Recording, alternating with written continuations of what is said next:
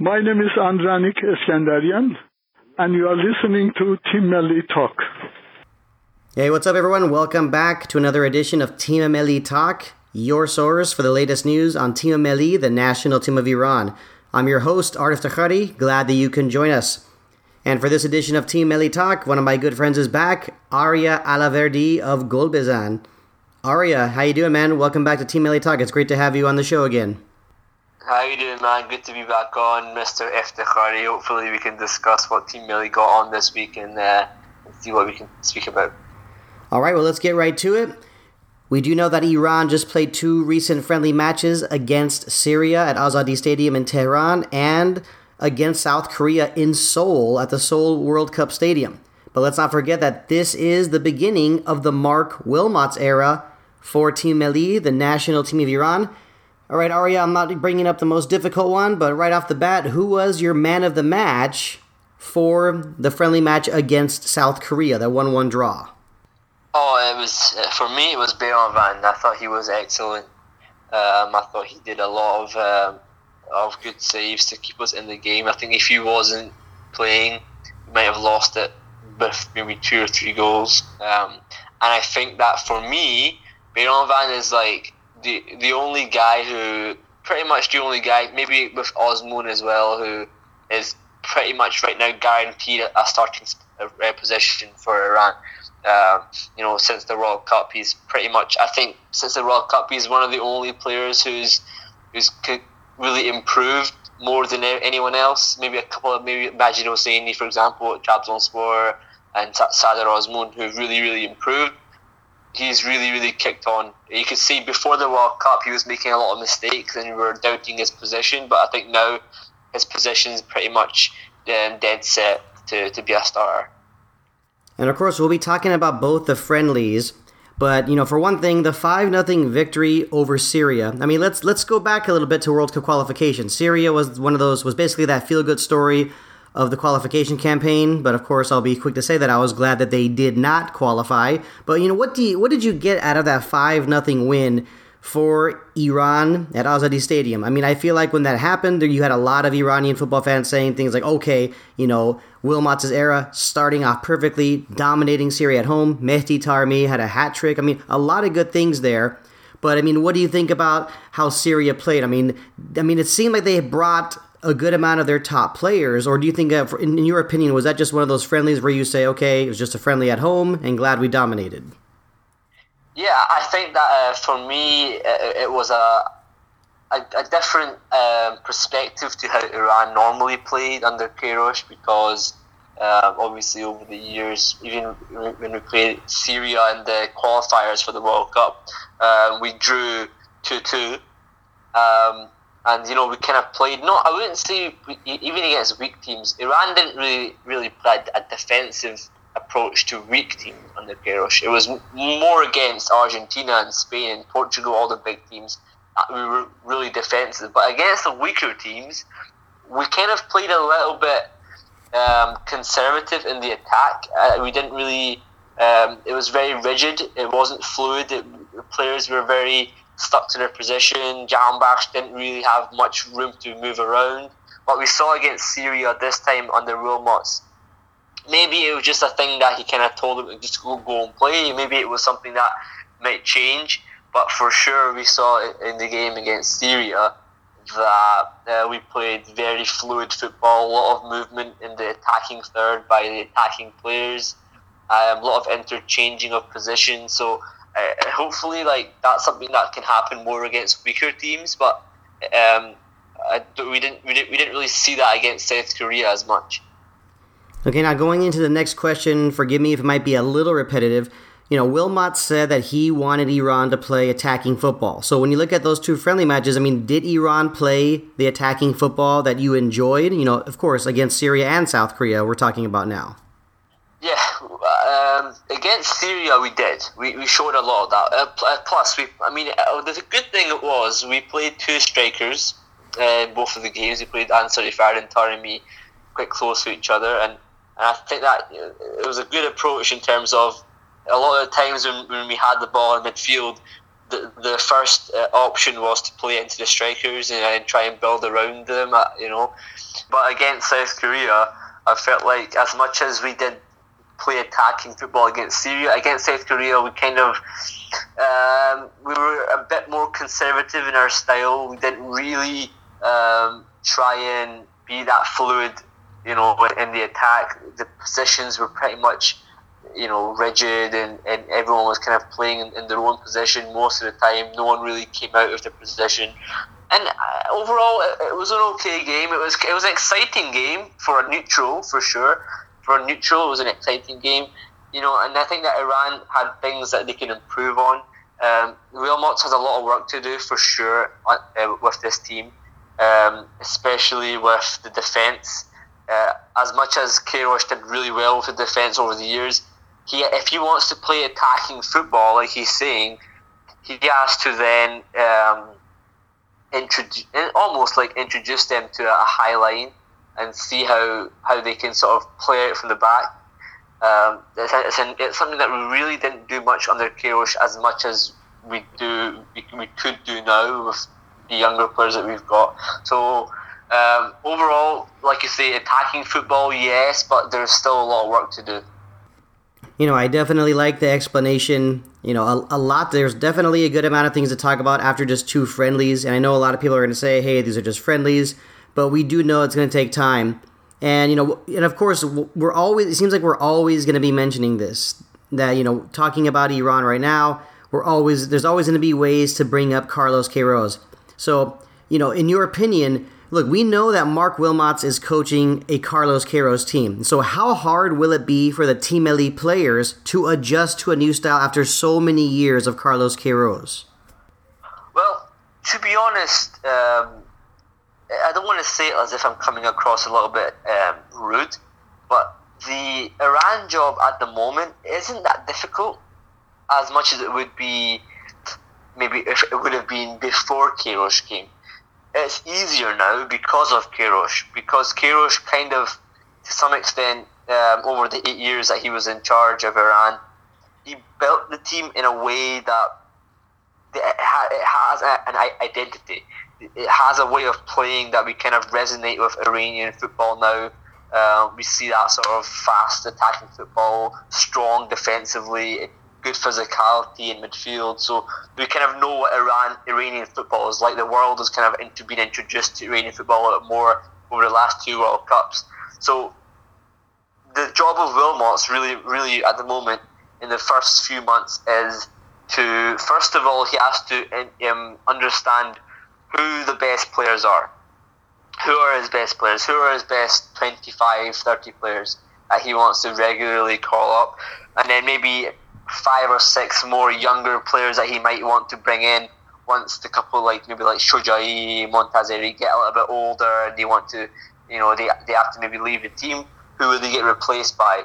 Um, and then he has to kind of get that kind of matrix that Queiroz had as well. You know, a good amount of players that he has at his disposal. And then after that, then he can start to kind of think about how we're going to play because we have a lot of time until the, the qualifiers really kick on. You know, we'll play against the sort of you know lower tier Asian teams in the first part of the qualifiers for the World Cup, and, I think it's September time, and that kind of those kind of games are pretty much just warm up games for us to kind of understand who our best players are and what kind of system we're going to play with. Um, and then he has a lot of time until I think it's like November. He has a lot of time to sort of build a, a, a unit and, and, a squad that can that can um, um, you know unite uh, and, and do do the best to qualify for, for the next World Cup. Uh, but at the moment, at the moment, his job isn't as difficult as it seems. Um, it's just about recognizing who his best players are. All right, now speaking about some of the best players, Mehdi Taremi had a hat trick in the 5 0 win over Syria. I mean, so what is your overall assessment of Mehdi Taremi? Because if we go back to the World Cup, you know, unfortunately, a lot of fans like to bring up some crucial misses, but at times he could be a very, very effective player for Team Melli.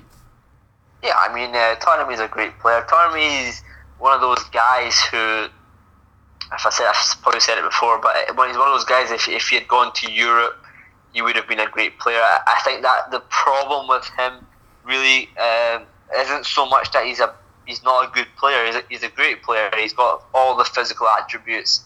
Technically, he's pretty good. Um, it's his mentality. If anything, that's probably his downside. Is you know, like I say, physicality technically is great. Mentality, I, I think he's kind of lacking in that department because of maybe it's to do with his, his upbringing, maybe it's to do with his educational background. I don't want to you know make any assumptions, but it's just things I'm trying to just um, try and you know build a sort of narrative around it. But for him, it's his mentality and, and what does what kind of what kind of um, ambition does he have in his career? Does he want to be uh, a world class striker for Iran, or does he want to just be a regular guy who just gets called up to the national team, makes it to a World Cup, doesn't really do much, and then kind of retires after the uh, after the next World Cup? You know, so.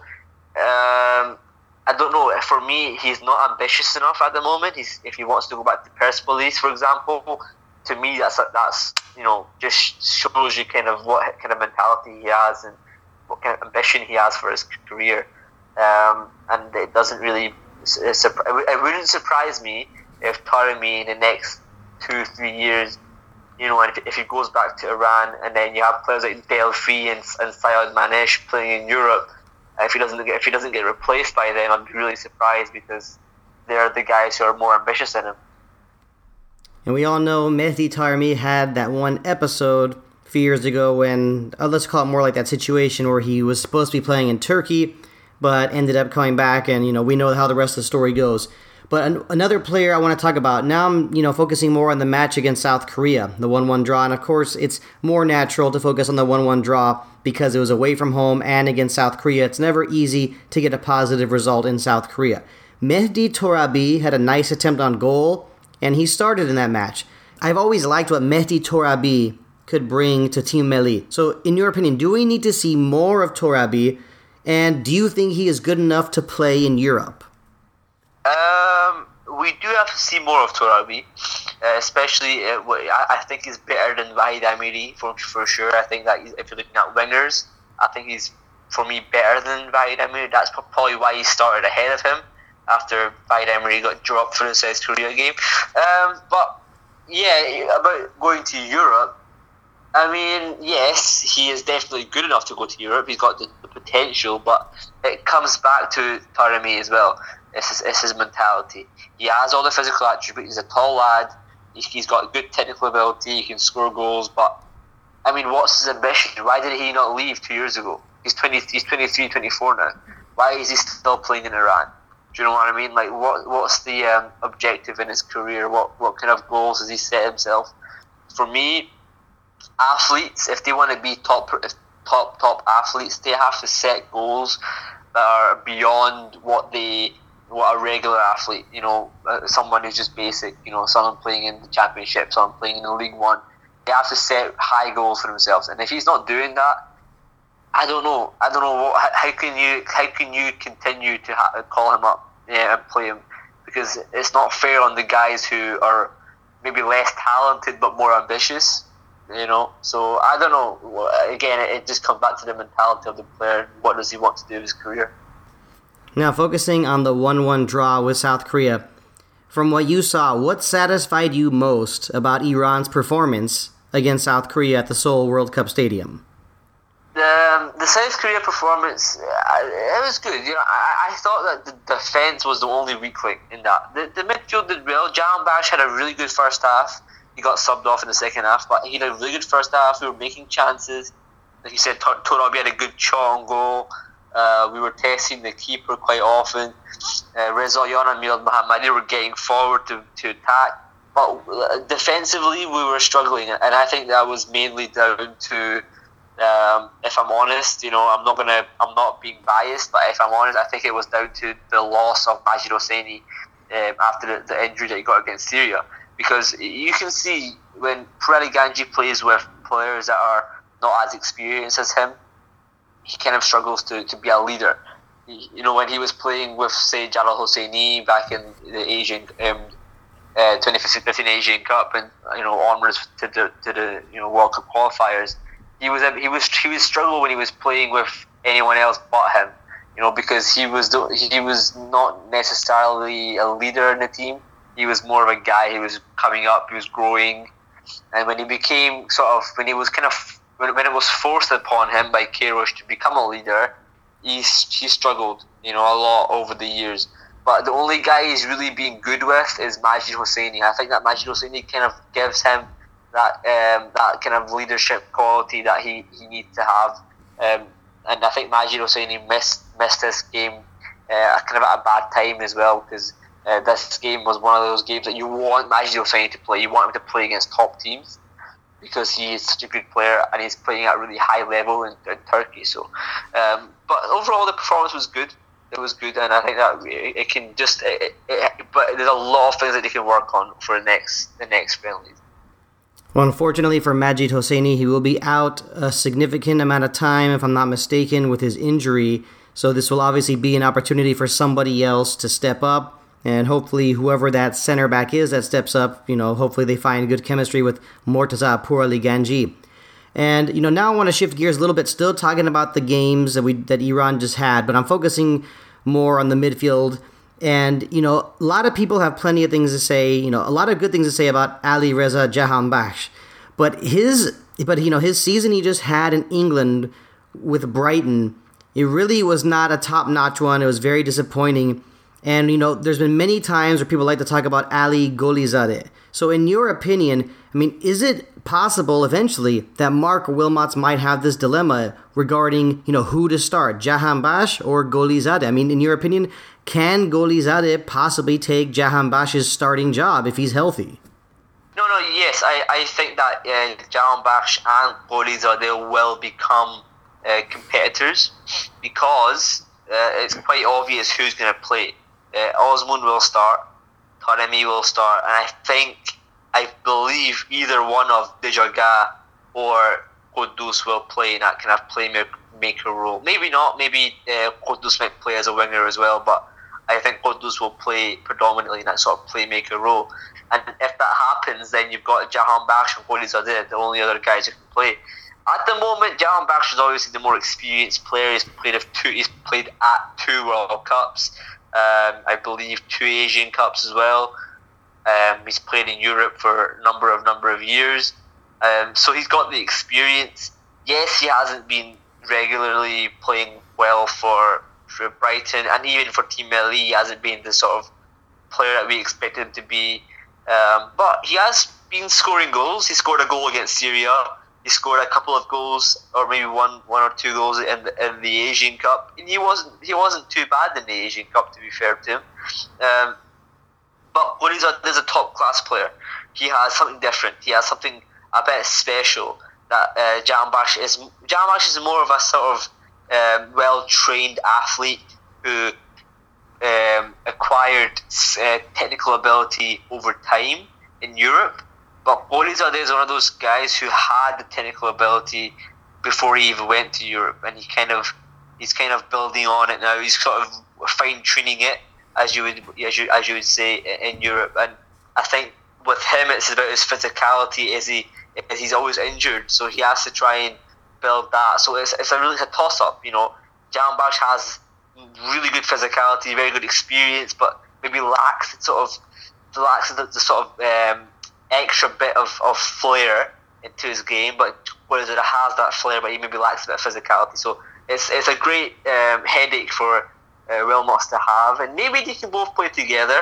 You know, if Taremi is injured, or maybe a rotation of Taremi and Jahanbakhsh or something like that, because you know, if you add Ghoddos to the mix, got you know uh, about what was that five players, five players who are sorry four players who are very very ad- adept of, of playing to play behind the striker Azmoun. So um, you know it's a good good headache to have. And going back to earlier when you were talking about um, Iran struggling without Majid Hosseini of Trabzonspor, well, in that match against South Korea, it was Mortaza Pouraliganji starting alongside Hossein Kananizadegan. I mean, do you feel like he's not the right choice? I mean, do you do you feel like it's it's going to be tough for him to fill in that void? I mean, who else? Who is another possible option? Uh, Kananizadegan is not a bad player. He's not bad. Like he's not somebody I'm like annoyed to see play. Uh, you know, like if it was Cheshmi, for example, I'd be very annoyed because I don't think Cheshmi. I mean, it's it's that sort of argument that everyone has with Cheshmi. Oh, he was amazing against Morocco, but you know that, that was one game. You know that was one game, and I, you know I look at the rest of his matches for Iran. He's been he's been pretty much, you know, pretty awful in, in his other games. So I don't I don't really care if it was Morocco and he was good if he was bad for the rest of his games, he's not a great player, and he's been playing for Esteghlal his whole, almost his whole career. It tells me that he's not necessarily a guy who's ready to kind of move and you know develop himself. So Chase Cameron is a good player. There's a couple of players. Uh, obviously, there's the other guy who's, who's been is Montazeri, who's obviously experienced, but I think he'll probably get sort of uh, thrown out of the team uh, pretty soon. You know, because he's nearly 36 years old the other guys that that you can think about to call up for that position, um, uh, there's a player called uh, Iman Salimi who plays for Tirak Sazi uh, in Iran. He's been very very good, uh, very uh, consistent in the Iranian league. Is he ready? Maybe you know he, he's also quite similar similar to Kanani, that kind of physicality, broad broadness. Um, and you have a couple of the guys like uh, Danish who plays for Esteghlal. He's had a good season for them. Uh, Siavash Yazdani who plays for Sepahan. He's had a pretty good season for them. Um, you know, obviously there's there's Taha Shariati who uh, Taha Shariati obviously plays for Saipa, but he he's been injured for a long time. Can he maybe come in maybe before the next World Cup? So there's options, but the, the, issue really comes down to uh, Queiroz had to deal with having one young guy as a centre back. That was Pouraliganji, and he kind of that. I mean, that was the reason why he dropped uh, Jalal Hosseini for the World Cup because we, we, we had far too many old centre backs. You know, if you watch 2014 World Cup, we had Hosseini, Montazeri, Soderi, and I think it was all all Neme. So like they weren't that young. You know what I mean? Yeah, absolutely. And you know, we hear names like Pejman Montazeri you know, we love the work he's done for Team Melli, but he's getting he's getting a little bit up there in age, and and we know you know we know what needs to be done. So we got to hope it all works out to plan. We're just about ready to wrap up this edition of Team Melli Talk, but before we do wrap this up, Arya, just wanted to bring up something. Recently, Reza Ghoochannejhad had some things to say about Carlos Queiroz and his you know extra or his you know his ultra defensive tactics at the 2018 World Cup. And of course, he was very disappointed that he did not make an appearance as a substitute. After that, he immediately resigned. I obviously felt that there was resentment. He was upset about that. Now I finally decided to speak up. And, you know, we, we know what he said. He talked about how, you know, he, he even said that experts said that Queiroz made a mistake. You know, I obviously wanted to see Ghoochannejhad come on for at least one or two times because I remember you saying he's a poacher. He knows how to get himself in the right place at the right time. So now that Carlos Queiroz is no longer with Iran, I mean, is it possible that Ghoochannejhad might make himself available to be called up by Mark Wilmots? Um, no, absolutely not. Um, I don't think so. I don't think that he sh- should be getting called up. I mean, the guy couldn't score that many goals in the Australian Australian league.